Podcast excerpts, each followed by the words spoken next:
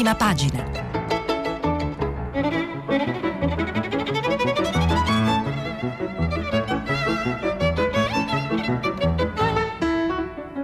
Questa settimana i giornali sono letti e commentati da Federico Fubini, vice direttore del Corriere della Sera. Per intervenire telefonate al numero verde 800 050 333.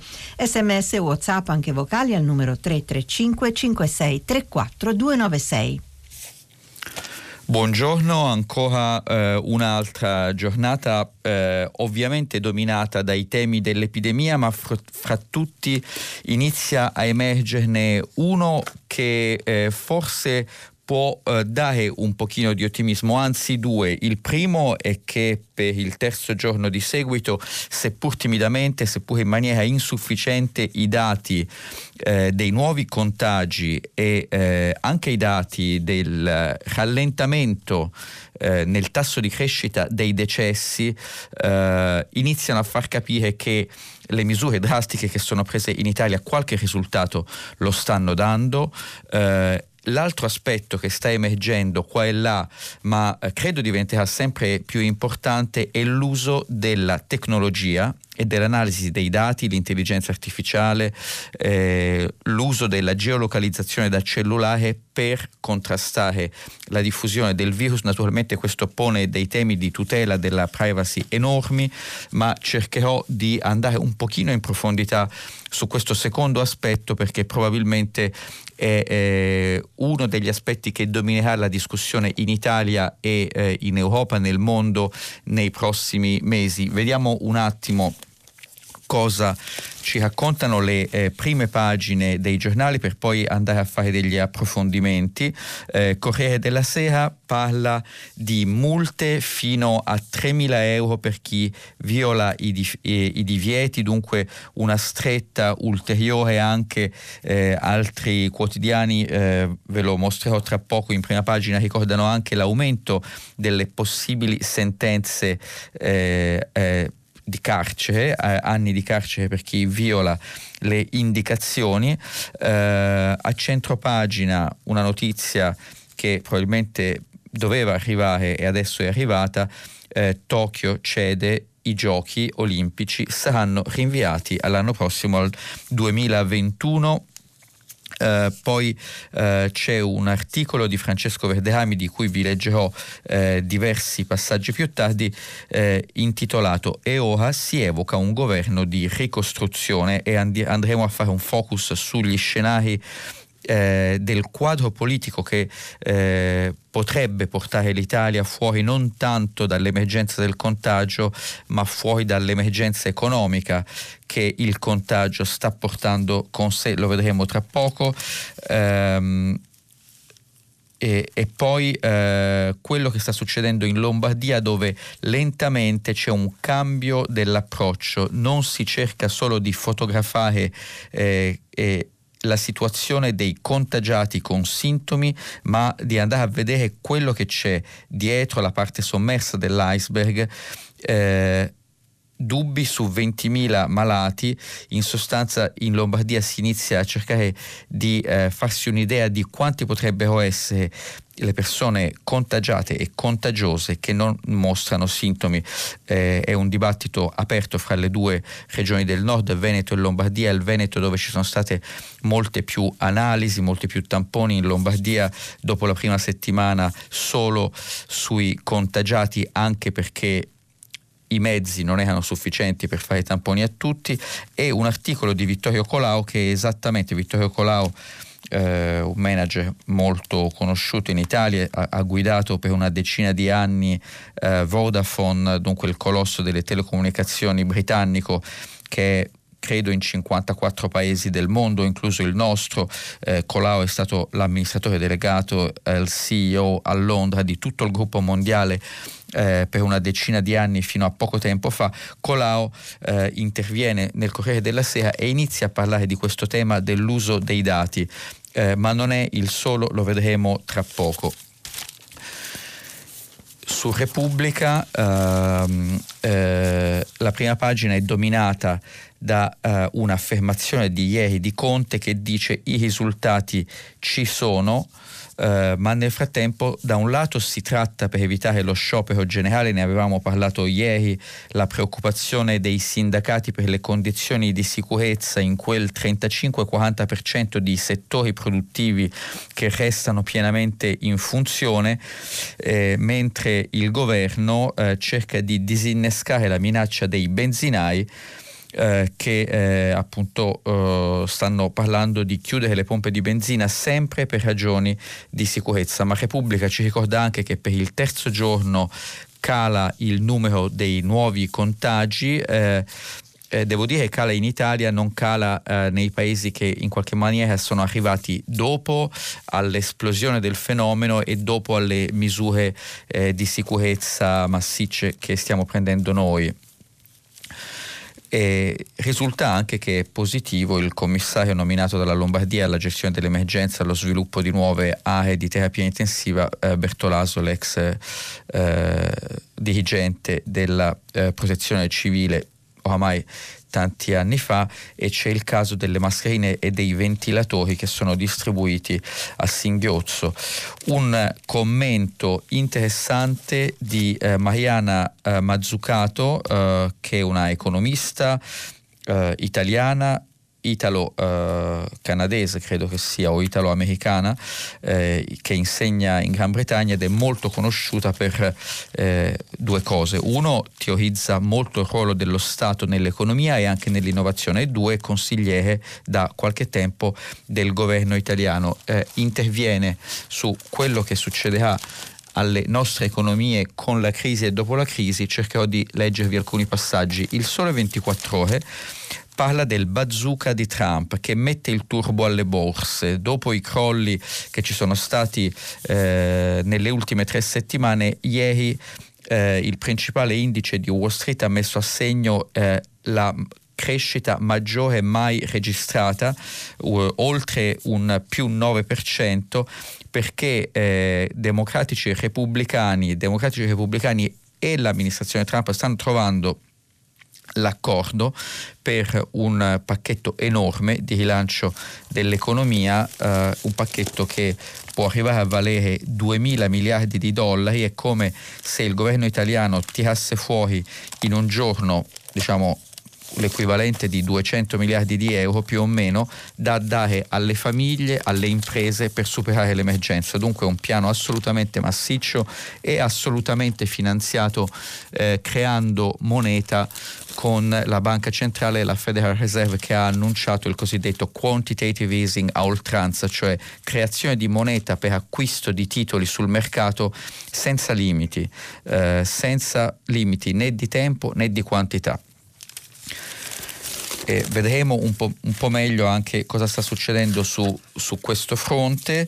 Eh, il foglio, eh, il foglio eh, diretto da Claudio Cehasa ha un focus molto interessante secondo me su quello che sta succedendo a New York, perché New York è il focolaio degli Stati Uniti, in città il virus, eh, dice il foglio, eh, eh, raddoppia ogni tre giorni e, la città eh, ha bisogno e lo Stato di New York hanno bisogno di 30.000 respiratori ma ne ha avuti solo 400.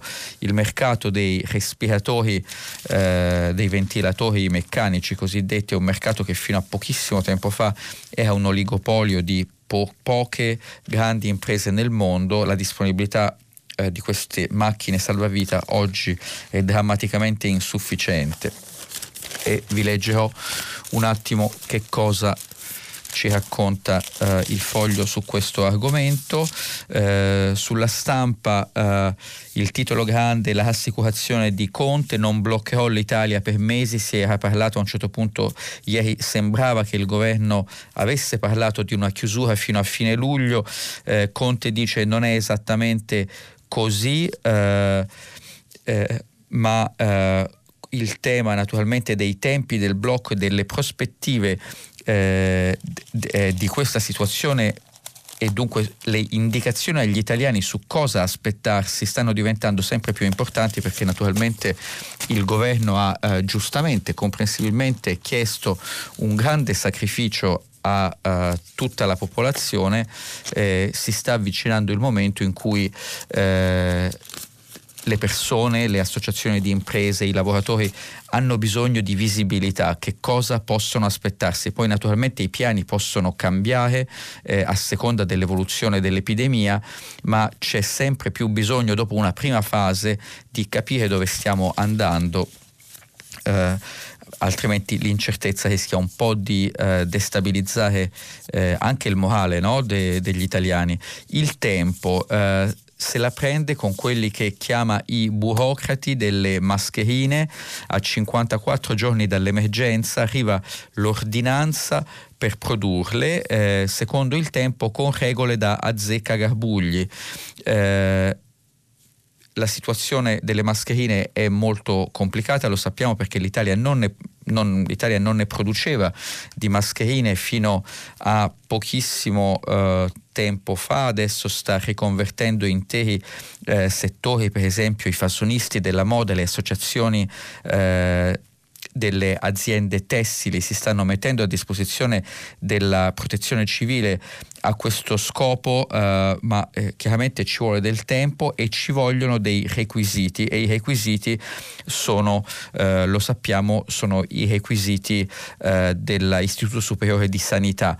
Eh, sono di base, però eh, bisogna che siano rispettati, altrimenti queste maschere rischiano di, rischiano di non essere sicure. Questo probabilmente è quello che dice il tempo. A questo proposito stavo cercando un articolo di un giornale che è solo digitale, è lo Huffington Post, ce l'ho qua, eh, se mi date solo un istante, perché eh, lo Huffington Post diretto da Lucia Annunziata fa un focus molto eh, acuto sulle difficoltà del eh, direttore generale della protezione civile eh, Borrelli che ieri ve l'avevo letta ha dato un'intervista eccolo qua ha, ha dato un'intervista a Repubblica eh, nella quale eh, diceva due cose. Uno, dall'estero non ci venderanno più mascherine, mentre il ministro degli esteri eh, Di Maio cerca di assicurare sul fatto che lui riesce a approvvigionarsi in Cina. E l'altra cosa, che i contagi sarebbero, potrebbero essere, ma è qualcosa che si sta dicendo da giorni e giorni, eh, probabilmente molti più eh, di quei 69.176 eh, totali, inclusi i, i guariti, che si sono registrati fino adesso eh, Borrelli ieri parlava forse 600.000, oggi il messaggero riporta uno studio serio fatto da scienziati ehm, eh, affidabili che però in base a un'inferenza dicono in Italia potrebbero esserci già un milione di persone contagiate. Eh, bene, eh, il titolo di Huffington Post è Borrelli sulla graticola, l'articolo è di Gabriella Cehami e ci parla appunto del fatto che anche nel PD eh, e nei 5 Stelle c'è un certo nervosismo per queste affermazioni di Borrelli sulla mancanza degli strumenti, dei dispositivi di protezione personale e eh, sul numero eh, ipotizzato eh, di possibili contagi che sarebbe appunto eh, quasi 10 volte superiore a quei 69.000 registrati fin qui. Ieri eh, ci riferisce eh, Gabriella Cerami nell'abituale conferenza stampa di Borrelli alle 18 quando appunto Borrelli ha annunciato i 69.000 contagi che si era passati dai 60 3.927 del giorno prima, i 69.000 rotti eh, di ieri, beh, una, una giornalista eh, ha chiesto a, al direttore della protezione civile, ma scusi, perché lei ci dà questi dati se in un'intervista ha appena detto che potrebbero essere quasi 10 volte di più? Ci sono anche questi temi di eh, tensione eh, e come appunto vi dicevo prima si avverte sempre di più il bisogno eh, di una chiarezza non tanto sulla situazione attuale, ma su quello che gli italiani possono aspettarsi, naturalmente senza certezze, ma almeno un senso di direzione. Questo eh, è un'esigenza che si inizia ad avvertire, mentre a venire eh, titola con un invito eh, avanti a tutta forza contro il coronavirus, inasprite le sanzioni per chi non rispot- rispetta eh, eh, i blocchi. Conte dice che la fine eh, di questa situazione ci sarà prima eh, di luglio, mentre eh, appunto eh, mentre in Lombardia calano le persone in terapia intensiva e questo è un segnale importante, c'è un piano per, di monitorare i contagi, andare a monitorare i contagiati eh, casa per casa laddove eh, i, le persone contagiate si trovano. Libero eh, coglie un punto in una eh, dichiarazione eh, di eh, Galli abbiamo imparato a conoscere questo virologo dell'Istituto Gallo eh, dell'Istituto Sacco, mi scuso, di Milano. Eh, beh, Libero titola un po' eh, a modo suo il virus scansa gli immigrati, ma ehm, eh, Galli aveva detto, eh, credo ieri mattina in una trasmissione radio, qualcosa di leggermente diverso. Aveva detto che è possibile che le popolazioni caucasiche, dunque eh, sostanzialmente eh, gli europei e gli americani o, o, gli australiani o i canadesi di origine eh, nord europea e europea, siano più vulnerabili di altre popolazioni. Questo è un sospetto che eh, alcuni eh, scienziati incominciano ad avere guardando sia i tassi di diffusione sia alla letalità del virus nelle diverse popolazioni.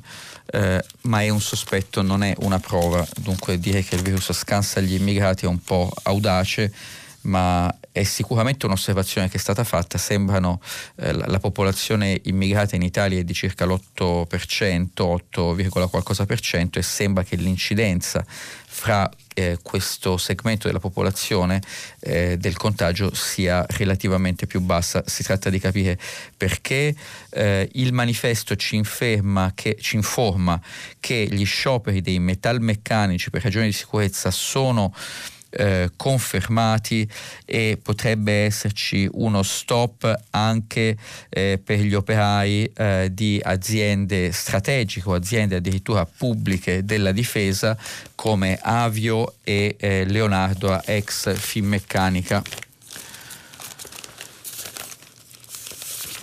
Eh, il giornale coglie subito il punto della, delle prospettive che vi dicevo prima e parla di incubo 31 luglio. Il governo si lascia sfuggire che le misure dureranno dei mesi, poi secondo il giornale smentisce caos sul numero degli infetti e qui ehm, eh, il giornale si sta riferendo a questo eh, dato anche di tensione interna alle eh, strutture pubbliche, alle forze di governo su eh, quell'affermazione di Borrelli della protezione civile che vi dicevo prima. E i benzinai, ricorda il giornale, minacciano di eh, bloccare tutto.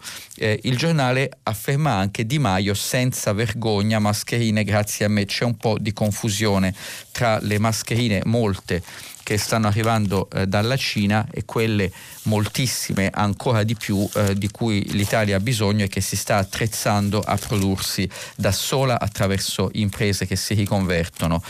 Eh, il messaggero parla di un piano per blindare l'Italia e persino ipotesi di frontiere chiuse. Questa delle frontiere è una questione eh, che un po' mi colpisce perché eh, in Europa abbiamo dichiarato chiuse al mondo esterno le frontiere di Schengen, dunque le frontiere esterne d'Europa, quando l'Organizzazione Mondiale della Sanità dice che proprio l'Europa è l'epicentro eh, mondiale in questo momento della diffusione del contagio, potrebbero diventarlo gli Stati Uniti in futuro, dice sempre l'Organizzazione Mondiale della Sanità, questa mistica delle frontiere è un po' curiosa eh, perché eh, sembra più un segnale politico la, lanciato alle popolazioni per cercare di rassicurarle che veramente qualcosa che gli scienziati supportino con la loro osservazione di come si muove il contagio. Il messaggero a centro pagina ha una notizia economica importante perché ieri si è tenuto l'incontro dei ministri finanziari della zona euro, si sta parlando di eh, come sostenere economicamente queste, tutti questi paesi che sono oggi bloccati, paralizzati. Le aspettative sulla crescita economica ovviamente parlare di crescita sembra addirittura audace perché le aspettative sono quelle di una forte decrescita. Ieri sono usciti dei dati della fiducia delle imprese disastrosi purtroppo in tutta Europa. Bene, il Consiglio dei ministri finanziari della zona euro ha dato alcuni risultati non del tutto rassicuranti per il momento perché c'è eh, un no dei paesi de- dell'Europa del nord, inclusa la Germania, all'idea di emettere dei titoli pubblici europei, eh, qualcuno li ha chiamati Covid bond, ma dei, dei bond, degli euro bond che eh, raccolgano una capacità finanziaria europea per eh, finanziare alcune delle spese legate a questa emergenza o le spese sanitarie o più, più, probabilmente le spese della ricostruzione che dovrà avvenire dopo. C'è un no, non si riesce a fare niente del genere, dunque si sta ancora parlando di aiuti eh, su linee piuttosto tradizionali del fondo salvataggi con condizioni, con una vigilanza eh, dall'esterno, ma non c'è accordo. Cercherò di darvi qualche dettaglio più tardi eh, su questo. E il mattino eh, che ci parla eh, eh, di ospedali pieni in Campania e questa non è affatto una buona notizia perché eh, proprio ieri il ministro eh, del Sud eh, Provenzano diceva che c'è una corsa contro il tempo a eh, cercare di dotare gli ospedali del Sud di terapie intensive, se gli ospedali sono già pieni adesso, sicuramente non è una buona notizia. Andiamo a leggere alcuni degli articoli. Eh, partiamo dalla politica, che oggi diciamo, la politica politicante è finita un po' in secondo piano, ma Francesco Verderami sul Corriere ha uh, un uh, articolo di scenario piuttosto interessante, scrive eh, Draghi è il nome che ricorre in ogni conversazione, su Draghi e sull'ipotesi di un governo di unità nazionale discutono i partiti di maggioranza e opposizione, tutti consapevoli che il Paese sta per affrontare una crisi economica senza precedenti. Ieri sera, dopo l'audizione del ministro Gualtieri in Parlamento, fonti autorevoli del PD eh, spiegavano che le ipotesi filtrate dall'economia che pronosticano un crollo del prodotto interno lordo per il 2020 tra il 5% e il 7%, fossero da ritenersi ottimistiche. Bisognerà prepararsi a una manovra shock che eh, non si potrà fare senza un patto nazionale, spiegano queste fonti. È ormai evidente, scrive, evidente, scrive Francesco Verderami, che nei prossimi mesi l'Italia si ritroverà nelle stesse condizioni in cui si trovò al termine della seconda guerra mondiale, per usare le parole del presidente Sergio Mattarella. Perciò, ha detto il capo dello Stato, serve la stessa unità di allora e dunque eh, Chiosa, uno dei maggiori esponenti del Movimento 5 Stelle, tutti i partiti parteciperanno al governo di ricostruzione. Ecco il punto che è oggetto di discussioni riservate nelle forze di maggioranza. Per quanto tempo ancora si potrà chiedere all'opposizione di aderire al principio di unità nazionale senza immaginare una loro partecipazione al governo? È una domanda che Di Maio si è posto durante una riunione del Movimento 5 Stelle e dunque chiaramente sta emergendo eh, una riflessione su come gestire eh, la situazione nel paese una volta che questa fase di assoluta emergenza sarà eh, superata. E di qui eh, eh, l'idea di rivolgersi a Mario Draghi, l'unico che ha eh, forse, eh, l'unico forse in Italia che ha la credibilità assoluta per guidare il paese eh, in una fase difficilissima. Eh, al cospetto di chi lo invoca, conclude Verderami, Draghi ha il profilo giusto e nessuna controindicazione politica. Finito il suo mandato, non sarebbe un competitor dei partiti perché come dice un rappresentante del Partito Democratico, la sua destinazione sarebbe il Quirinale eh, con riferimento evidente alla elezione prossima del capo dello Stato, eh, dato che il mandato di Mattarella scade a, se non ricordo male, a febbraio o a marzo del 2022. Dunque questo è eh, Verdeami, però vi avevo promesso un focus sulla questione tecnologica che è eh, oggi centrale o lo diventerà sempre di più. Intanto con un articolo eh, di eh, Riccardo Luna su Repubblica che fa riferimento al modello eh, coreano nel titolo, ma eh, in realtà eh, è una riflessione su quello che potrebbe succedere in Italia nei prossimi mesi. Sostanzialmente si parla di tracciamento della popolazione che è potenzialmente infetta. Um, il governo ha fatto un bando che si chiama Innova per l'Italia, eh, che è, è, appunto una corsa alla ricerca eh, di una app che avrebbe potuto fermare la diffusione del virus nel nostro paese, ma potrebbe consentirci, scrive Riccardo Luna su Repubblica, di recuperare qualche libertà di movimento, perché se sai chi sono i contagiati e puoi tracciare i loro spostamenti, anche quelli passati, tutto diventa meno difficile. Nelle prime ore di, ore di apertura del bando, Innova per l'Italia, sono arrivate 270 proposte ha spiegato eh, il ministro dell'innovazione Paola Pisano. Eh, il bando è ancora aperto, le proposte saranno vagliate eh, in fretta.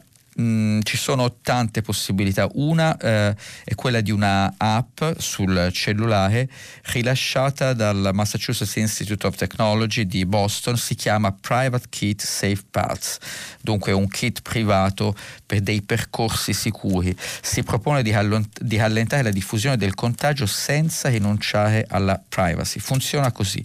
Un contagiato rilascia solo agli operatori sanitari i dati degli spostamenti registrati dal telefonino negli ultimi 28 giorni. Questi ricostruiscono gli spostamenti e i contatti che vengono a loro volta contattati dalle autorità sanitarie per un test. Nel frattempo le informazioni del paziente non lasciano mai il suo smartphone. È una delle possibilità, ma eh, diventa sempre più eh, probabile, sempre più discusso che si faccia ricorso alle tecnologie e alla scia di dati che noi lasciamo eh, attraverso i nostri cellulari per cercare di eh, tornare a uscire dalle nostre case eh, in una certa misura e gradualmente. Ci sono dei progetti eh, di questo tipo anche in Veneto, ci eh, riferisce Riccardo Luna, eh, il Veneto che ha deciso di circoscrivere subito i contagiati facendo il tampone a tutti coloro cui entrati, con cui erano con, entrati in contatto. Il famoso modello di Voe Euganeo di cui parla eh, lì, eh, il virologo Crisanti che oggi eh, gestisce una importante struttura a Padova ma che ha un'importante esperienza negli Stati Uniti, che è un po' il regista di questa operazione veneta che sembra aver eh, dato risultati migliori rispetto alla Lombardia. Dunque tamponi eh, selettivi ma il più ampi possibile anche a chi non ha i sintomi. Dietro questa strategia c'è una piattaforma già in uso e riadattata eh, per il coronavirus, scrive Luna su Repubblica, realizzata da un'azienda che si chiama Engineering eh, multinazionale italiana nel settore delle tecnologie digitali che consente una sorta di eh, biosorveglianza che incrocia in tempo reale i dati della diffusione col, del virus con tutti i dati presenti nelle banche dati regionali, eccetera, eccetera. Allora, eh, c'è tanto da leggere su questo eh, e dunque passo rapidamente a quello che Vittorio Colao, l'ex amministratore delegato del gruppo Vodafone scrive sul Corriere perché Colau ci dice parte in prima pagina e continua a pagina 6 che eh, questo è il modello, l'uso dei dati è il modello che bisogna seguire.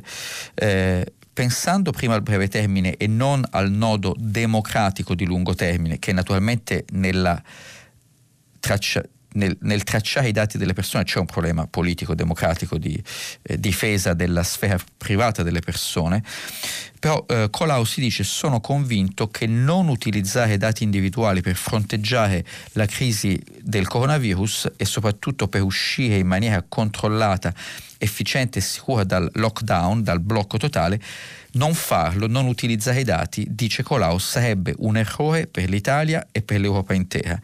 Eclissata rapidamente la presunta soluzione britannica dell'immunità di gregge, cioè lasciare a casa solo le persone sopra i 65 anni e permettere che tutti gli altri si potessero infettare, eh, tutti i paesi europei si sono convinti che l'unica strategia che preserva i sistemi sanitari e permette di ridurre le vittime è quella del blocco immediato, seguito da fasi di allentamento cosiddetto guardingo. Eh, Colau parla di una strategia che lui chiama martello e danza, martellare subito il virus chiedendo alla popolazione di stare a casa, alternare azioni quando con- selettive quando i contagi scendono, intervenendo rapidamente con azioni mirate geograficamente per tipo di popolazione e per settore di attività. Eh, per farlo, scrive Vittorio Colau, governi, amministratori, autorità di pubblica sicurezza dovranno avranno bisogno di informazioni granulari e freschissime. Potremo provarci, eh, potremo trovarci con aree, tra virgolette, pulite, prive di contagio e aree limitrofe più contagiate, fabbriche in grado di ripartire, ma sistemi distributivi non sicuri non si potrà aprire indiscriminatamente, ma la pressione sociale e il costo economico richiederanno decisioni flessibili e tempestive.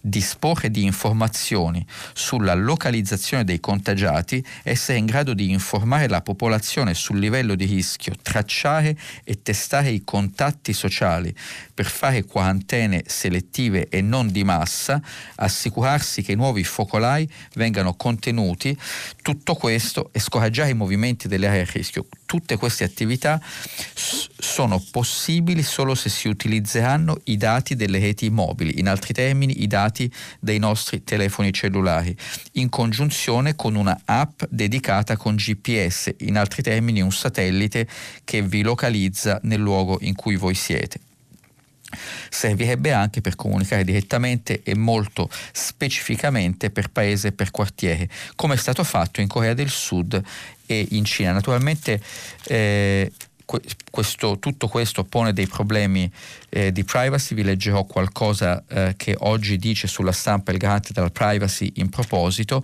E Colau ci dice anche che c'è già una bozza di progetto che circola chiamata Trace, Test, Treat, dunque traccia, fai test e tratta, cura, dunque che va nella giusta direzione, eh, dunque con un tracciamento delle persone. E potrebbe essere anche più coraggiosa. I dati, dice Colau, possono essere pseudonomizzati, che vuol dire non, anomini, non anonimi, ma neanche trasparenti. In altri termini, li possono vedere solo alcuni eh, affidabili addetti ai lavori.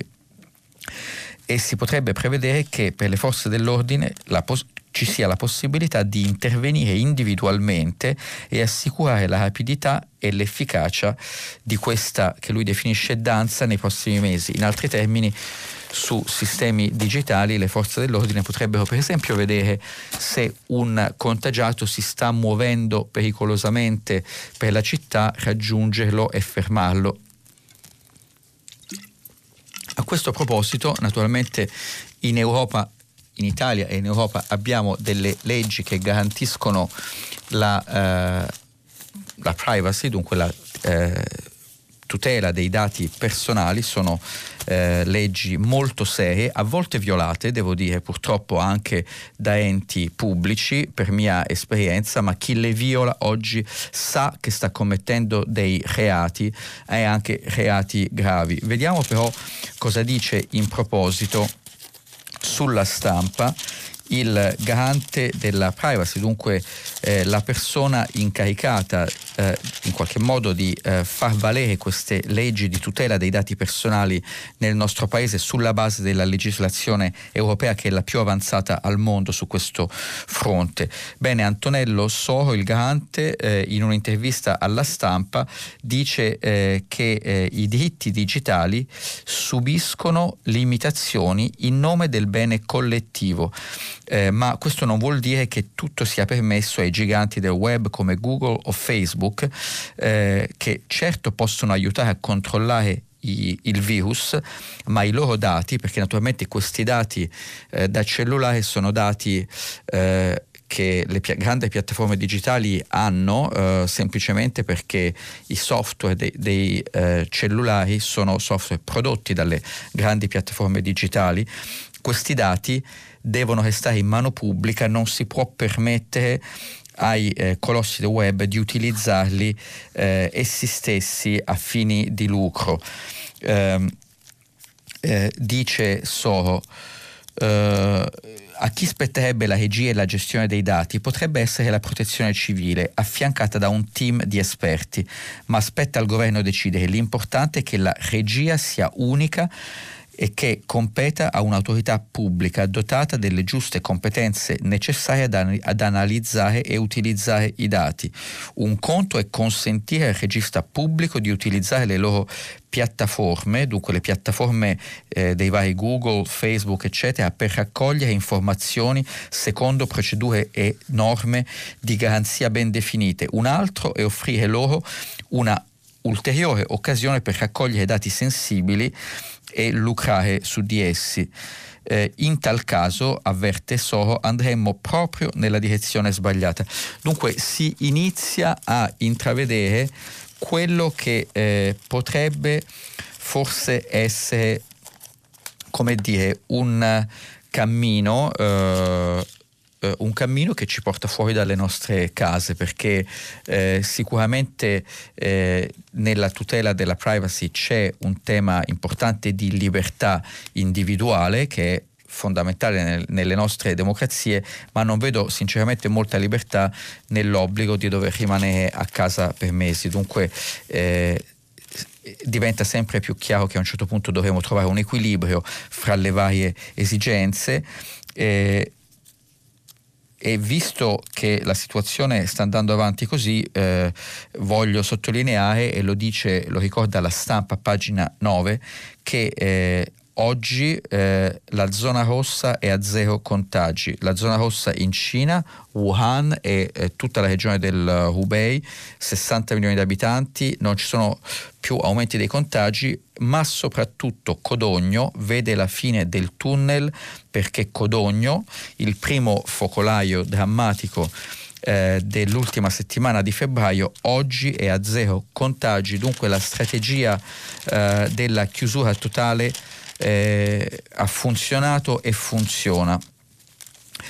Poiché ho in mano la stampa voglio passare a un altro tema che trovo personalmente molto interessante in tutta questa vicenda, la risposta del personale medico nei vari paesi e nei vari territori. Eh, eh, a pagina 13 con una corrispondenza da Crotone di Salvatore Cernuzio la stampa, la, la stampa ci riferisce di questa polemica che c'è appunto nella eh, città eh, eh calabrese perché eh, 300 eh, addetti eh, ospedalieri si sono messi in malattia eh, probabilmente nel timore di dover gestire dunque eh, Crotone tutti in mutuo a minacce contro medici e infermieri assenteisti eh, eh, la denuncia dell'azienda sanitaria locale in 300 hanno presentato il certificato c'è una forte irritazione anche nella popolazione locale, eh, però è interessante perché eh, questo mi fa venire in mente quello che ricordava forse proprio il ministro Provenzano ieri in un'intervista, eh, quando la Lombardia ha chiesto 350 medici, si sono fatti avanti mi pare 7700 medici da tutta Italia, non per andare a guadagnare di più, anche molto dal sud, ma per forse per un senso di appartenenza a un'unica eh, comunità. Ed è interessante paragonare questo con quello che sta succedendo in altri paesi. Alcuni amici da Londra mi stanno dicendo che c'è il fenomeno Crotone lo si vede anche a Londra eh, dove molti addetti ospedalieri stanno adducendo, ma io sono stato in contatto con un contagiato, si sono messi eh, in quarantena e e per l'appunto stiamo parlando di un sistema in cui molti di questi addetti eh, non hanno un forte senso di appartenenza alla comunità nazionale perché sono immigrati indiani, pakistani, italiani, greci, sempre più trattati come cittadini di serie B nel caso della Brexit. E oggi forse danno un, c'è questo senso di rigetto, non sono disposti altrettanto a sacrificarsi per la loro comunità come lo sono stati eh, eh, sicuramente questi medici italiani che si sono fatti avanti. Eh, vi avevo detto che però volevo aprire una finestra sulla eh, questione americana con eh, un eh, articolo di un giornalista che ve lo dico subito, a me piace molto, e secondo me è molto bravo, che è eh, eh, Daniele Raineri del Foglio, che ci racconta quello che sta succedendo a New York e nello stato di New York, il cui governatore è, è Andrew Cuomo, eh, eh, figlio, ve lo ricorderete, di Mario Cuomo, anche lui era stato governatore dello Stato di New York, italo-americano di grande fascino che a un certo punto sembrava dovesse anche, eh, fosse anche favorito per eh, la corsa alla presidenza negli Stati Uniti e decise di non candidarsi per un senso anche di responsabilità verso lo Stato di New York. Eh, bene, suo figlio è anche lui stato eletto governatore e eh, si sta dimostrando un po', sta emergendo un po' come eh, l'anti-Trump in questa situazione.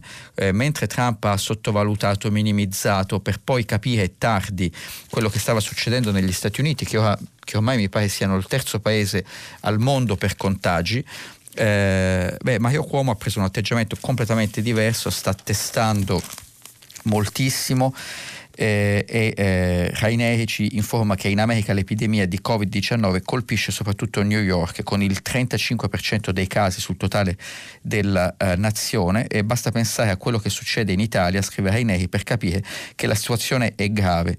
In Italia i focolai più attivi sono comparsi in centri abitati poco densi e relativamente distanti dalle grandi città. Beh, così così perché tutta la zona intorno a Milano è colpita. Eh, però a New York la città è, de- è la più densa d'America per popolazione ed è anche la più complessa da gestire. Eh, proprio per questa densità e varie altre ragioni. Ha circa 26.000 casi lo Stato di New York e, e, e c'è mh, un aumento dei casi eh, positivi eh, molto eh, rapido e qui eh, il governatore Cuomo sta entrando direttamente in polemica con Trump, un Trump sempre più tentato di privilegiare gli interessi del mondo, eh, anche dell'economia che chiede come era successo in Italia, come è successo in tanti paesi, di andarci piano con le chiusure. Eh, per il timore di, eh, che, che, l'impatto sulle aziende sia troppo duro. Bene, Cuomo prende la posizione opposta. In questa situazione eh, il governatore dello Stato di New York ha detto di essere in disaccordo completo con il presidente Trump e incurante del picco, in ar- che incurante del picco di contagi in arrivo vorrebbe che il contenimento finisse entro Pasqua. Dunque, tra veramente pochissime settimane per rimettere in moto l'economia. Dice Cuomo, quello che stiamo facendo è insostenibile. Fermare l'economia e, e spendere soldi, ma se chiedi al popolo americano di scegliere tra la salute pubblica e l'economia, beh, non c'è gara, nessuno vuole accelerare l'economia al costo di vite umane. Cos'è? Una specie di teoria darwiniana moderna sulla selezione naturale? Se non ce la fai devi metterti da una parte e morire, Dio ce ne scampi, conclude Cuomo e con questo concludo anch'io per il momento e vi aspetto più tardi per le domande. Grazie. Federico Fubini, vice direttore del Corriere della Sera, ha terminato la lettura dei giornali di oggi. Per intervenire chiamate il numero verde 800 050 333. Sms e WhatsApp anche vocali al numero 335 5634 296. Si apre adesso il filo diretto di prima pagina per intervenire e porre domande a Federico Fubini, vice direttore del Corriere della Sera. Chiamate il numero verde 800 050 333. Sms WhatsApp, anche vocali, al numero 335 5634 296. La trasmissione si può ascoltare, riascoltare e scaricare in podcast sul sito di Radio 3 e sull'applicazione Rai Play Radio. Pronto? Sì, buongiorno. Buongiorno. La chiamo da Brescia, Salvatore. Uno Salve, dei buongiorno. più colpiti in questi giorni. Sì. Senta, Top. io sono, sono sconcertato e non penso di essere l'unico dalla dimostrazione di analfabetismo istituzionale che dei campioni del cabildismo, faccio dei nomi, vogliamo fare un nome Calderoli, Sì. ecco, hanno dimostrato eh, quando si sono accorti a distanza di quasi due mesi che esisteva un, un decreto sulla gazzetta ufficiale e adesso lo tirano fuori come se fosse stato una, una specie di scandalo. Un decreto su passati- cosa? è qua- quello che parlava di un'emergenza nazionale partito dal primo di febbraio che doveva terminare il 31 di luglio. La polemica Sì. è stata ieri. Sì, sì, sì. Allora, sono passati quasi due mesi, se ne sono accorti soltanto negli ultimi due giorni, non sanno neanche leggere la gazzetta. Gente che eh, ovviamente dimostra una- veramente una- un'ignoranza totale. Sì, beh, non è che io mi meravigli da persone che hanno votato la storia della nipote di Mubarak. Vogliamo parlare del rilancio delle cifre che un certo signor Salvini sta facendo, manco fosse al casino? Il governo dice 10, lui 20, 20, 40. Ieri è arrivato a 100 miliardi addirittura. Una persona che neanche un mese fa era a Campiglio a sciare e lanciava da lì i proclami. Si ricordi questo? Ricordiamolo agli ascoltatori. Lui era a sciare a Campiglio, apro, chiudo, chiudo, apro, sembrava una persona che stesse giocando a poker. Vogliamo parlare di Zaia, che ha detto che quando il, quando il gioco si fa duro, i duri cominciano a giocare, ma forse i duri di comprendonio. Una persona che ha dichiarato me ne frego del signor OMS che io non ho mai visto. Vogliamo parlare di Fontana, forse no, forse è meglio lasciare perdere e veramente stendere un, un- un velo pietoso sulle dichiarazioni che ha fatto in tutto questo periodo Fontana e come si è comportato. La attuale maggioranza non ha brillato in tutti i suoi componenti di eh, saggezza perché anche persone che do- avrebbero dovuto essere un po' più accorte sia nei movimenti che nelle parole hanno dimostrato di non essere proprio state eccezionali nell'intervento. Ma io volevo fare, chiudere questo intervento chiedendo a lei di fare una, una richiesta ulteriore alla popolazione. Vogliamo dare una mano veramente a questa nazione? Ce ne stiamo a casa, non giriamo. Il crollo della, della viabilità del, dei movimenti ha, ha prodotto un effetto collaterale positivo, meno incidenti, meno, meno feriti al pronto soccorso, che in questo momento i pronto soccorso sono intasati da Posso persone che hanno chiederle veramente lei di bisogno. cosa si occupa? Io sono un insegnante. Io Ok. sono un insegnante, siamo a casa, stiamo lavorando per quello che possiamo da casa, con strumenti che non ci sono mai stati dati prima, perché sì certo ci hanno dato il bonus dei 500 euro, qualcuno si è comprato un computer, un tablet perché la scuola ne ha bisogno, perché siamo passati anche noi al Ma registro voi avete avuto, mi scusi glielo chiedo, eh, voi avete avuto indicazioni dal Ministero su come fare lezione online o state semplicemente seguendo scuola per scuola quello che ritenete opportuno fare? I nostri dirigenti che si sono consultati hanno consultato a loro volta il Ministero perché è una, è una catena, è una, è un- come si dice, si, si può parlare di, proprio di un albero no? di, di responsabilità che parte dall'alto, ci hanno mandato delle, delle chiare indicazioni di, di poter, di dover continuare un contatto diretto con i, con i ragazzi, ma con tutti i mezzi possibili e immaginabili. C'è chi fa lezione con piattaforme ufficiali, chi lo fa con Whatsapp, chi lo fa con Skype, con Zoom, con tutto quello che Cioè si non può c'è fare. uno standard eh, di qualche Mm, tipo? nì, nel senso che veramente poi i registri elettronici a volte sono intasati, le linee sono intasate, le questioni eh, tecniche ovviamente che non erano pronte a ricevere una, una mole di dati così alta, anche chi gestisce i registri elettronici ha dovuto, eh, in emergenza potenziare i suoi server per poter permettere a tutti di intervenire e di poter caricare sulle piattaforme tutto, tutto quello che può essere necessario ai ragazzi per poter continuare una didattica. Ragazzi che dovrebbero e devono stare a casa sapendo che c'è un'emergenza. Loro sono i meno colpiti ma sono anche quelli che potrebbero creare più problemi. La, scusi, la interrompo proprio nell'interesse di poter fare altre domande, però grazie mille di questa spiegazione. Allora, eh, io mi spiace però eh, non avrà da me eh, i voti ai politici, questo è uno sport che cerco di non eh, praticare neanche in tempi normali, si figuri adesso, non per non volermi sbilanciare, ma perché eh, secondo me quello che è più importante adesso e che viene fuori dalla sua domanda è qual è la prospettiva, perché eh, giustamente e forse troppo tardi e forse con anche degli errori il governo sta chiedendo un sacrificio enorme agli italiani, giustamente perché l'unica strada è quella del blocco totale, lo abbiamo visto, lo abbiamo detto, eh, ma eh, dopo oramai eh, oggi credo due settimane, un giorno di blocco totale dell'intero paese, è sempre più necessario che eh, questa situazione non si gestisca come si gestiva una peste nel Medioevo, chiudendosi in casa appunto e basta. È una situazione, oggi abbiamo tantissimi dati, per quanto mi riguarda è inconcepibile che non ci siano degli standard, dei protocolli europei per cui siamo i più colpiti del mondo in Europa, sì, possibile che non abbiamo degli standard, protocolli europei per cui i dati dei paesi europei siano comparabili, siano... Eh, eh, fondibili in un'unica banca dati, far lavorare l'intelligenza artificiale, capire come si sta muovendo il virus, scambiare le esperienze, non lo stiamo facendo e questo per quanto mi riguarda è eh, difficile da capire perché non lo stiamo facendo, ma eh, già in Italia abbiamo tanti dati, dobbiamo iniziare a capire i numeri meglio di prima Uh, forse mi ripeto, ce lo siamo detti nei giorni scorsi, è sempre molto utile che eh, ogni giorno alle 6 il direttore della protezione civile ci dica quanti sono i dati di oggi, però eh, è anche troppo poco, francamente. Eh, c'è bisogno di un'analisi dei dati un pochino più fine. Eh, non basta dire che i dati sono 69.176, bisogna anche sapere che per esempio il tasso di aumento eh, ieri sul giorno prima è stato dei contagi constatati dell'8,2% e vuol dire qualcosa perché i test si fanno alle persone con i sintomi, no?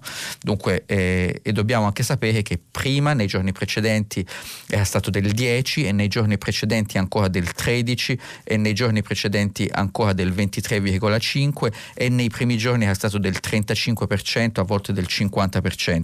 Altrimenti gli italiani non capiscono assolutamente cosa sta succedendo, sono chiusi in casa e sono presi presi da questo sentimento anche di rabbia che un po' eh, traspare dalle sue parole. Stessa cosa eh, abbia pazienza sul eh, numero dei decessi che è inaccettabilmente alto, ma dobbiamo vedere come si sta muovendo questo eh, numero, quali sono i tassi di aumento. Fino a qualche giorno fa purtroppo i decessi aumentavano di circa il 18-19% al giorno eh, poi abbiamo avuto eh, un giorno al 13%, ieri è al 12%.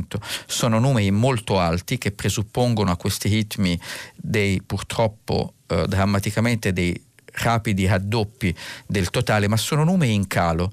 Allora è possibile fare delle estrapolazioni, è possibile iniziare a capire cosa ci possiamo aspettare, non perché poi tutto debba andare esattamente come ci possiamo aspettare, ma perlomeno avere un senso di direzione. Inizia a trasparire da questo dibattito sull'uso dei dati, io spero che si vada avanti, ma questo è una responsabilità e lei su questo ha totalmente ragione di tutta la classe politica, governo e opposizione. Pronto?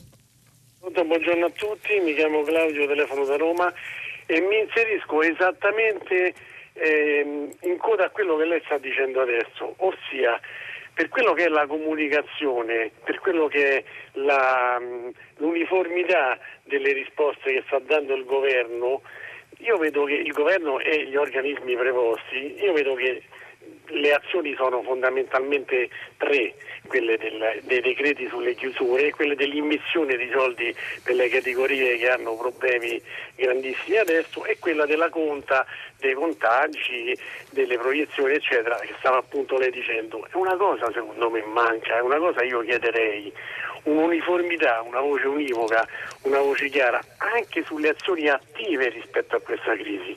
Queste tre risposte sono risposte passive alla problematica, ma da un punto di vista attivo, ossia gli interventi sanitari, le ricerche sui nuovi farmaci, le azioni di riperimento di materiale, i nuovi centri di apertura ospedalieri, eh, di eh, unità di crisi, eccetera, perché non vengono coordinati e poi comunicati anche loro insieme a questa voce ehm, univoca di comunicazione, in modo che proprio noi, come ha detto lei poc'anzi, che siamo qui a casa fermi, bloccati in ansia, abbiamo anche da un punto di vista psicologico, ma pure reale, fattivo, una chiarezza di, di intervento attivo, positivo verso la problematica, che è una problematica sanitaria alla quale si risponde sì con le chiusure, con i soldi, ma anche dal punto di vista sanitario, ma lì sappiamo poco, sappiamo tutte cose frammentate, sono arrivate mascherine, hanno aperto un Covid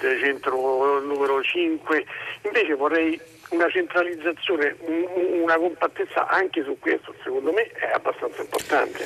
Eh, allora, grazie. Eh, l'assetto istituzionale dell'Italia è questo, ci sono poteri decentrati, la sanità è sicuramente una componente e una competenza regionale e, ed è così, lo abbiamo tutti voluto così e forse la prossimità eh, anche ai centri, dec- ai centri, di presa di decisione è qualcosa che non fa male. Abbiamo visto, secondo me, eh, in questo periodo emergere, abbiamo parlato molto più di eh, amministratori locali che di leader nazionali, fateci caso. Eh, trovo molto interessante eh, questi video che circolano in rete dei sindaci che attraverso Facebook si rivolgono alla popolazione, ma anche eh, la popolarità dei governatori regionali è interessante perché le persone si rivolgono agli amministratori di prossimità. Allo stesso tempo lei ha perfettamente ragione, questa è una crisi internazionale che coinvolge in pieno tutto un paese eh, tutta Europa, il mondo. Eh, dunque eh, probabilmente eh, è qui che manca un coordinamento. Eh, eh, diciamo a livello italiano sinceramente le dico non mi stupisce tutto sommato poteva andare peggio. Uh, se lei pensa che eh, il governatore della Lombardia e del Veneto sono della Lega, il livello di collaborazione col, live- col, con lo Stato o il livello di collaborazione per esempio tra l'amministrazione eh, regionale in Lombardia che è della Lega e eh, l'amministrazione comunale che è eh, del PD, del centro-sinistra, sinceramente io ho visto poteva andare molto peggio, eh? poteva andare molto peggio. Detto questo, eh, sono d'accordo con lei sulla linea di comando e le dico un'altra cosa.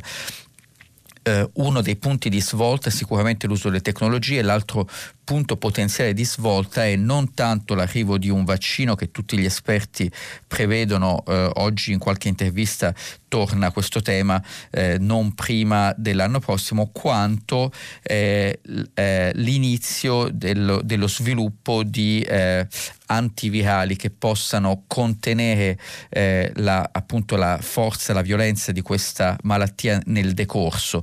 Questo può arrivare prima, ma quello che vediamo oggi, su cui c'è, devo dire, un dibattito molto opaco in questo momento a livello internazionale è eh, chi sta facendo la ricerca, i, i, centri di ricerca sono in competizione fra di loro o stanno collaborando fra di loro. La sensazione, parlando con gli esperti, è che ci siano poche grandi case farmaceutiche, dai nomi ovviamente molto celebri, che stanno eh, in questo momento sono in competizione fra di loro, non stanno unendo le forze, le autorità pubbliche dei diversi paesi non stanno unendo le forze a sufficienza, c'è un rimpallo di accuse, eh, la Casa Bianca che lo chiama un virus cinese, eh, la Cina che espelle eh, i giornalisti del New York Times, del Washington Post, del Wall Street Journal accusandoli di diffondere notizie false non è così che si supera un'emergenza internazionale, c'è bisogno di molto coordinamento proprio soprattutto nella ricerca degli antivirali. Eh, mi fermo qui per il momento. Pronto? Buongiorno Gianni da Verbania. Buongiorno. Buongiorno. Senta, io volevo porre l'accento sul, sul dopo, sul dopo che deve cominciare ora. In prospettiva, secondo me, l'Europa ha un video forse decisivo, nel senso che dipenderà molto e soprattutto da quello che metteranno sul piatto i, i poteri, i poteri economici e finanziari d'Europa, in sostanza quelli che hanno i lobbisti a Bruxelles. Non ho mai creduto al primato della politica, nel senso che dipenderà da quanto mettono sul piatto per la probabile aumento della disoccupazione, eh, la situazione dei cosiddetti ceti intermedi, tanto per capirci quelli che hanno generato i gilet gialli, che sembrerà una passeggiata in confronto a quello che potrebbe avvenire in tutta Europa. Questo è il momento decisivo, secondo me, per l'Europa per arrivare ad un consenso generale o parziale verso un, uh, un sovranismo europeo, nel senso che l'Europa eh, deve, deve competere sul mercato mondiale, che è un mercato mondiale unico o globalizzazione, deve competere con le altre potenze continentali. Se non ci sarà questa svolta eh, non la vedo bene. Io posso solo immaginare cosa sarebbe successo, succederebbe in Italia se ci fossero al, al potere i, i, i modesti, per, eh, con eufemismo, eh, sovranisti nazionali. Lei si immagina un Salvini al potere con due economisti del livello di, di Bagnai e Borghi cosa farebbe la Liretti, la Liretti in questa situazione? La ringrazio. Secondo me, se, allora. secondo me eh, la prospettiva è o verso un sovranismo europeo o, o la disfatta. Grazie. Eh, allora io la ringrazio, lei solleva un tema enorme, ci sarebbe da parlare tutta la mattinata, ovviamente eh, invece rispondo in qualche minuto. Uh, allora, cosa vediamo? Eh, noi vediamo che eh, la Cina sta varando dei piani di rilancio fortissimi eh, con la Banca Centrale e il governo. Gli Stati Uniti eh, hanno trovato eh, ieri sostanzialmente un accordo fra eh, democratici e amministrazione repubblicana su questo piano, questo pacchetto da 2 miliardi che è molto grande. la Germania ha lanciato un piano prima sostanzialmente di garanzie e interventi nel capitale delle imprese da 550 miliardi, poi eh, questo piano può arrivare, si è capito, anche intorno ai 1500 miliardi. Eh, ovviamente è comprensibile perché eh, di fronte a una paralisi di un'economia così fragile, eh, con imprese che rischiano di fallire, imprese grandissime, è normale che i grandi governi si mobilitino. Qual è il rischio che io personalmente vedo? Uh, se lei prende per esempio gli Stati Uniti, uh, Boeing uh, è un'azienda che potrebbe avere bisogno di un salvataggio da 60 miliardi, le case automobilistiche sono già state salvate all'inizio dell'amministrazione Obama, potrebbero avere di nuovo bisogno di un, di un bailout, di un salvataggio, per non parlare delle catene alberghiere sono le stesse aziende che hanno eh, usato eh, eh, il debito eh, preso a bassissimo costo per fare dei buyback, per ricomprare le azioni, per far salire i titoli e pagare agli stessi manager delle stock option molto grandi. Uh, allora, il rischio che io vedo in questo è il rischio di un aumento, che, che si esca da questa crisi come si è dal, usciti dalla crisi del 2008-2009 con un forte aumento delle diseguaglianze. E il motore di questo aumento delle diseguaglianze è che i paesi forti, i paesi che possono, eh, pagheranno senza limiti per sostanzialmente nazionalizzare le loro grandi imprese eh, e le loro grandi imprese saranno al sicuro perché sono troppo grandi, eh, too big to fail, come si dice, troppo grandi perché si, permetta, si possa permettere a queste aziende di fallire perché l'impatto sociale eh, sarebbe troppo forte. Eh, i dipendenti di queste imprese, coloro che lavorano attorno a queste grandi imprese, si troveranno in una posizione relativamente migliore eh, i dipendenti o gli addetti di piccole imprese saranno più vulnerabili all'interno di questi grandi paesi e i paesi più deboli saranno ancora più vulnerabili rispetto ai grandi paesi. In altri termini, eh, è abbastanza evidente con, di fronte a questi colossali pacchetti di salvataggio che il mondo eh, diventi un mondo molto darwiniano eh, col, in cui sopravvivono i più forti e i più forti diventano sempre più forti. Questo è un rischio del tutto evidente.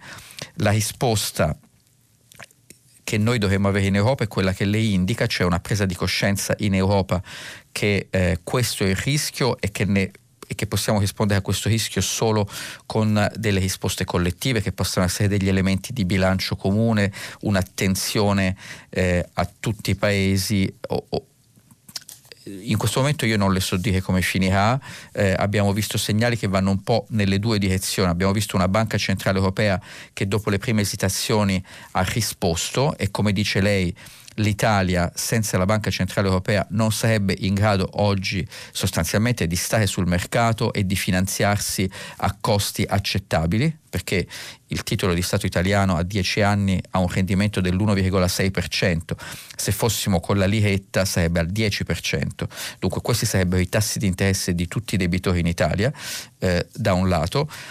Eh, dall'altro però c'è un'evidente esitazione e l'evidente tentazione tentazione della Germania e alcuni paesi del nord di andare avanti da soli nel primo scenario che le dicevo, dello scenario un po' darwiniano che si salvi chi può e sopravvive il più forte. Pronto? Pronto? Buongiorno. Buongiorno, so, sono Valentino e chiamo da Comano Terme. Ieri mi chiedevo dove prende i miliardi la BCE per acquistare le enorme quantità di titoli di Stato che ha promesso di acquistare. Oggi poi sento dire che la Fed scende in guerra e acquista bond senza limiti. Cioè sembra facile dire la Fed stampa moneta senza limiti, ma cosa comporta questo fatto? Mi chiedevo, comporta inflazione, comporta debito pubblico? Non penso sia così facile. La BCE vuole fare, vuol fare la stessa cosa, ma l'Europa non è uno Stato unitario. Ecco, allora le chiedo, ma è forse il momento in cui si stampa moneta dal nulla come in tempo di guerra? Eh, questa è la mia domanda, se riesce a rispondere in modo abbastanza semplice e comprensibile, sì. la ringrazio. Eh, guardi, la risposta onesta è che stiamo stampando moneta come in tempo di guerra da dieci anni perché eh, diciamo, la, la quantità di moneta in circolazione lei la vede nei bilanci delle banche centrali, le principali banche centrali, dunque la Federal Reserve americana, la Banca Centrale Europea, eh, la Banca d'Inghilterra, la Banca del Giappone, la Banca cinese, eh, nel 2007-2008, prima della crisi, avevano in aggregato un bilancio eh, che era, se non vado, vado, a memoria, ma sotto i mille miliardi di dollari, eh, no, aiuto, eh, era, un, eh, era, un, bilancio in aggregato intorno ai 5 mila miliardi di dollari, mi scuso, mille, sotto i mille miliardi era solo quello della Banca Centrale Europea. Eh, prima di questa crisi il bilancio in aggregato di queste banche era moltiplicato per 5 sostanzialmente, eh, tra i 20 e i 25 mila miliardi di dollari già alla grande crisi del 2008-2009, che poi in Europa è finita nel 2012-2013, eh, i bilanci, delle, cioè, le banche hanno iniziato a stampare moneta dal nulla in quantità eh, mai viste prima. Se lei considera che il prodotto interno lordo del mondo è intorno a 80 mila miliardi di dollari, il bilancio delle banche centrali è passato da 5.000 a 20-25.000 miliardi di dollari, è veramente una quantità molto sostanziale. Non abbiamo visto inflazione, non ne abbiamo vista eh, per tanti motivi, in parte non compresi, eh, ma in parte perché era un mondo molto globalizzato in cui tante produzioni venivano eh, mandate in paesi a basso costo. In questi giorni si è molto parlato dell'esempio degli antibiotici, per esempio, o del paracetamolo. Eh, questi principi attivi che prima venivano prodotti nei nostri paesi, oggi le produzioni sono in Cina, in India, eh, la stessa Italia, la Francia, noi ci approvvigioniamo di questi ingredienti dei farmaci laggiù a bassissimo costo e poi li trasformiamo e li impacchettiamo nei nostri paesi eh, questo ha ridotto tantissimo i costi e ha soppresso l'inflazione. Eh, oggi ci rendiamo conto che questa globalizzazione con lunghissime catene del valore di questo tipo ha anche degli aspetti negativi perché l'India ha detto io eh, questi ingredienti farmacologici non ve li vendo più, ne ho bisogno io me li tengo. La Cina ha fatto la stessa cosa. Questo mi fa pensare, non so se sono abbastanza chiaro nella risposta, che ci sarà ancora tanta creazione di moneta dal nulla per rispondere a questa emergenza, eh, ma forse a differenza rispetto all'ultimo decennio ci sarà anche un accorciamento delle catene del valore, una rilocalizzazione delle produzioni più vicine ai nostri paesi o all'interno dei nostri paesi per motivi strategici, perché ci siamo accorti che siamo troppo vulnerabili, ma naturalmente questo comporterà un relativo aumento dei costi di queste produzioni e dunque vedremo probabilmente non subito perché oggi siamo in una recessione profonda, ma quando ne usciremo con il tempo potenzialmente potremmo vedere un ritorno di un pochino più di inflazione. Rispetto a quella che si è vista negli ultimi dieci anni dove il problema era che semmai eh, c'era deflazione, cioè i, eh, i prezzi tendevano a scendere, dunque le imprese rinviavano gli investimenti perché dicevano io investo ai costi di oggi, poi domani posso vendere i miei prodotti a meno, no, allora aspetto. Stessa cosa ai consumatori, se posso comprare domani a meno aspetto, no? E, e questo frenava tantissimo i consumi. Secondo me noi vedremo un po' di inflazione. Non mi stupisce vedere che per esempio importanti banche d'affari come Goldman Sachs adesso stanno iniziando a dire che un bene di investimento interessante è l'oro che notoriamente è uno dei modi che hanno gli investitori per proteggersi dall'inflazione. Dunque io credo che a termine di qualche anno, non di qualche mese, ci potrebbe essere un certo ritorno di inflazione. Pronto? Sì, pronto, buongiorno, sono Arabella, chiamo da Firenze. Buongiorno a lei e a tutti i radioascoltatori.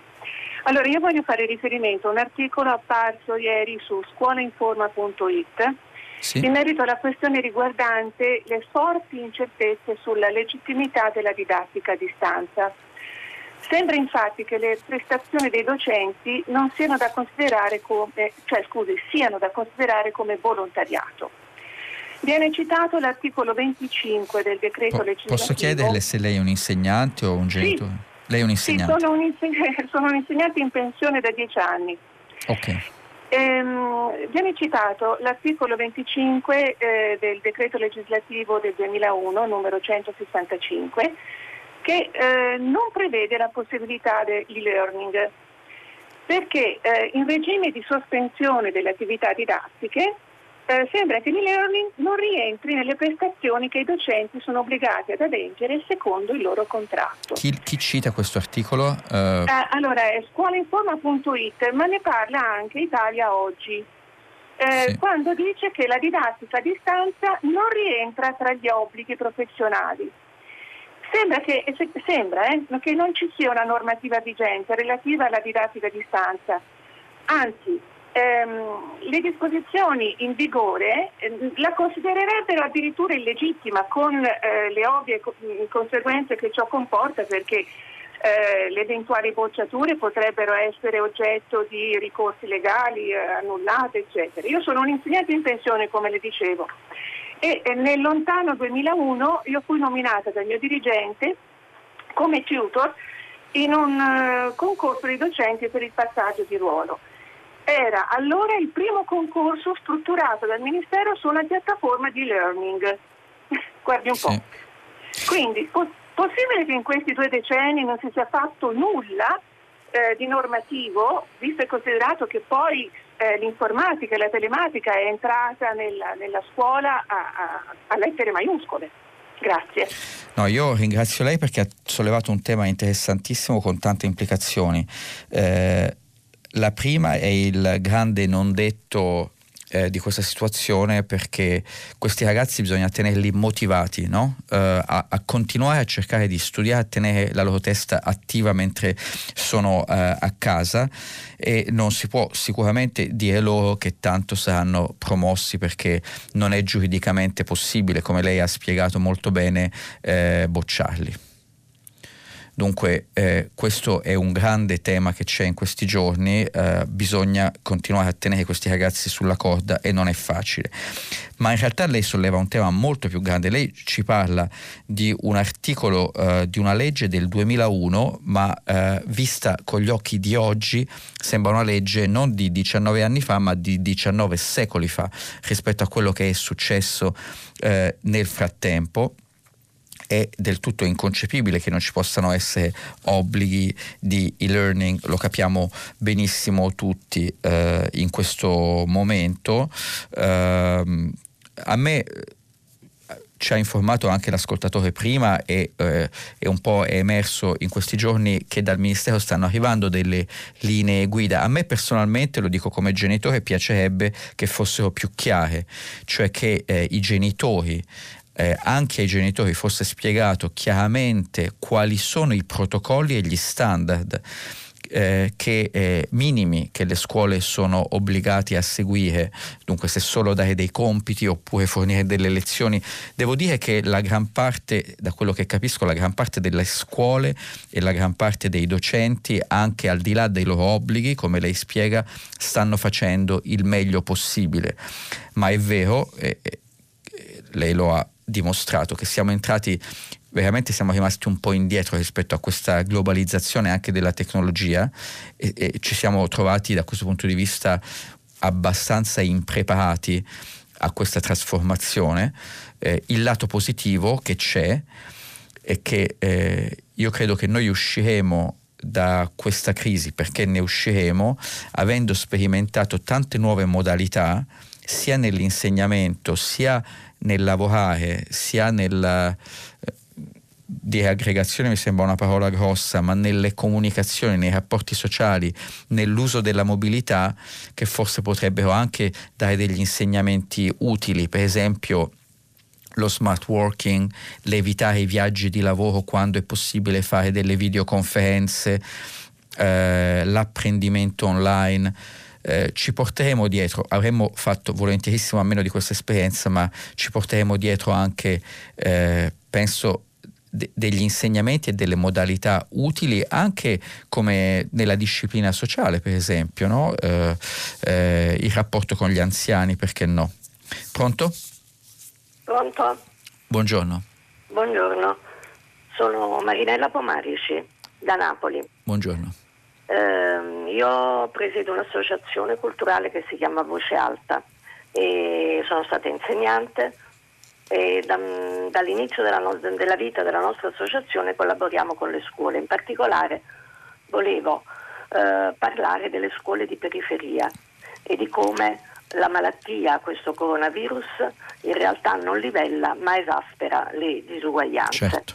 Confermo sicuramente quello che hanno detto eh, i precedenti eh, ascoltatori che hanno parlato di una inadeguata pianificazione nazionale, della mancanza di investimenti importanti, di una mancanza di una normativa specifica.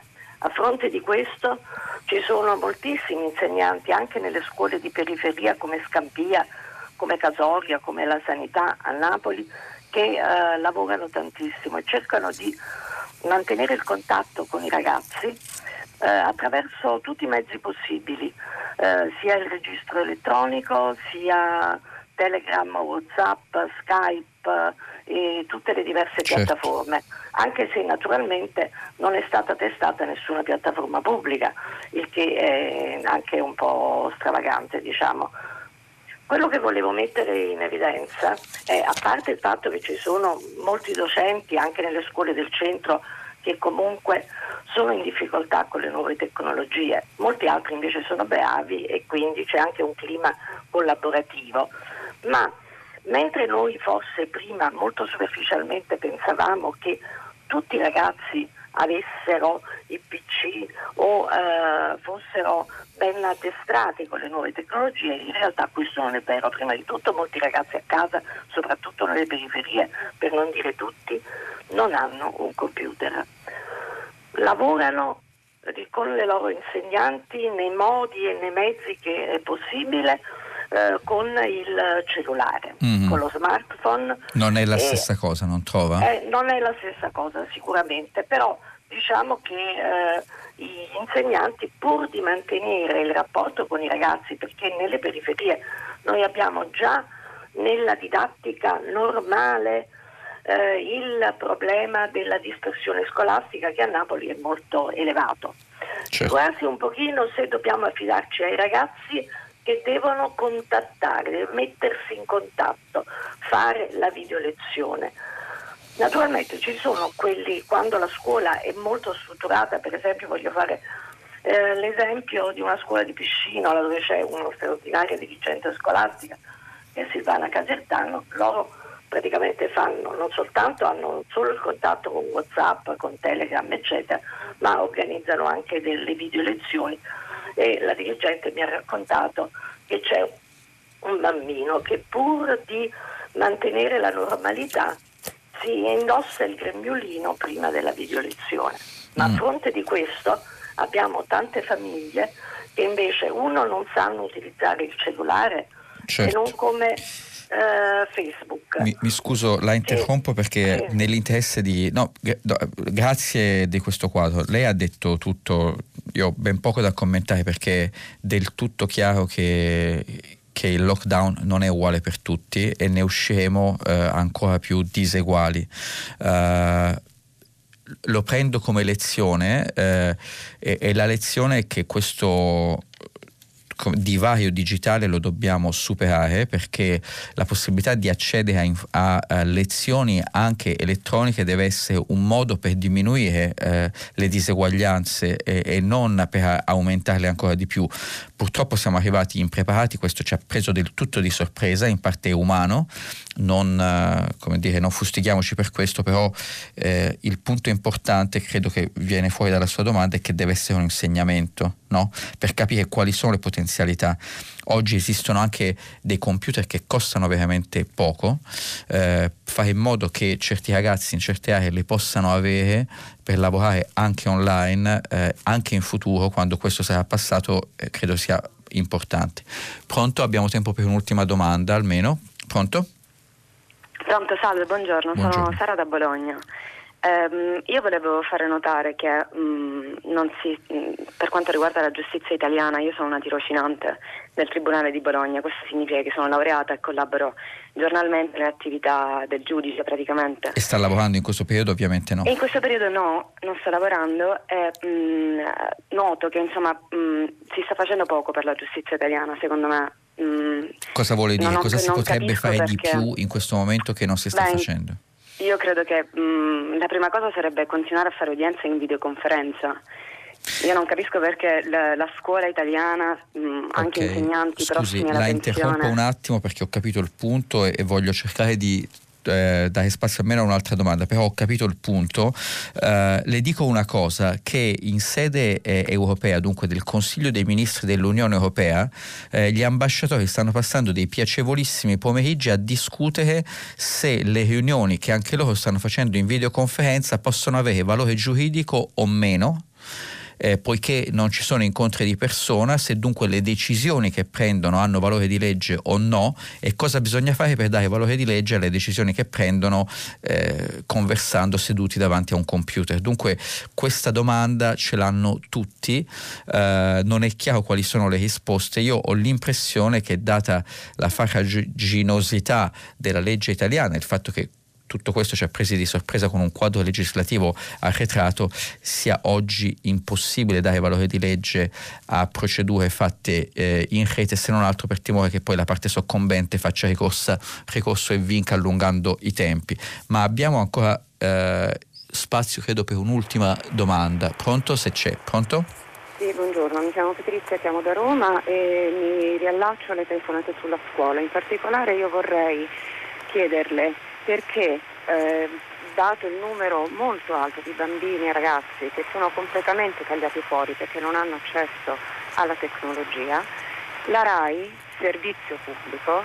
Scusi, posso chiedere se lei è un genitore o insegnante? No, io sì, sono un genitore ma ho un figlio che studia all'estero all'università. Okay. Okay. È proprio lei diceva... mi ha spezzato il cuore una telefonata ad un insegnante di Savignana pochi giorni fa che raccontava proprio questo, di quanti bambini e ragazzi sono completamente tagliati, tagliati fuori. fuori. Perché allora lei dice la RAI come servizio pubblico potrebbe fare di più per fare lezioni Perché non si aprono dei, dei, canali dedicati in collaborazione col Ministero, certamente non, la RAI non si può sostituire alla scuola, però certo. tutti hanno una televisione, non so quanti sì. la radio, ma sicuramente la televisione sì, sì, e allora aprissero un canale dedicato in maniera che i ragazzi e i bambini non siano del tutto abbandonati. Allora io la ringrazio. Ieri ho sollevato questo tema, eh, ho detto che in altri paesi si fa eh, tanto per questo. Va detto che eh, eh la RAI ha dei canali come RAI Scuola, ci sono tante piattaforme anche in rete eh, e anche eh, diciamo non in rete continuo a pensare che eh, intanto sono sconosciute, si fa poco, trovo troppo poco per il momento per far conoscere ai genitori queste possibilità e agli insegnanti queste possibilità. Due, vanno strutturate meglio, non basta dare come dire dei pezzettini di eh, educazione, eh, bisogna riprodurre delle lezioni per questi bambini che non hanno accesso agli strumenti digitali perché non hanno il computer a casa o perché vivono in aree interne dove internet funziona male. Sono perfettamente d'accordo con lei. Questa era l'ultima domanda. Noi ci fermiamo qui. Dopo il giornale radio, Nicola La Gioia conduce pagina 3 e a seguire ci saranno le novità eh, musicali di primo movimento e alle 10 come sempre tutta la città ne parla approfondirà un tema fra quelli che voi oggi avete posto. Io vi ringrazio e vi auguro una buona giornata.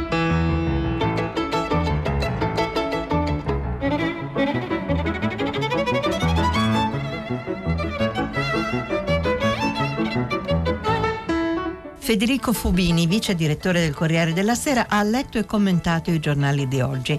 Prima pagina è un programma a cura di Cristiana Castellotti, in redazione Maria Chiara Beranec, Natascia Cerqueti, Manuel De Lucia, Cettina Flaccavento. Posta elettronica prima pagina chiocciolarai.it. La trasmissione si può ascoltare, riascoltare e scaricare in podcast sul sito di Radio 3 e sull'applicazione Rai Play Radio.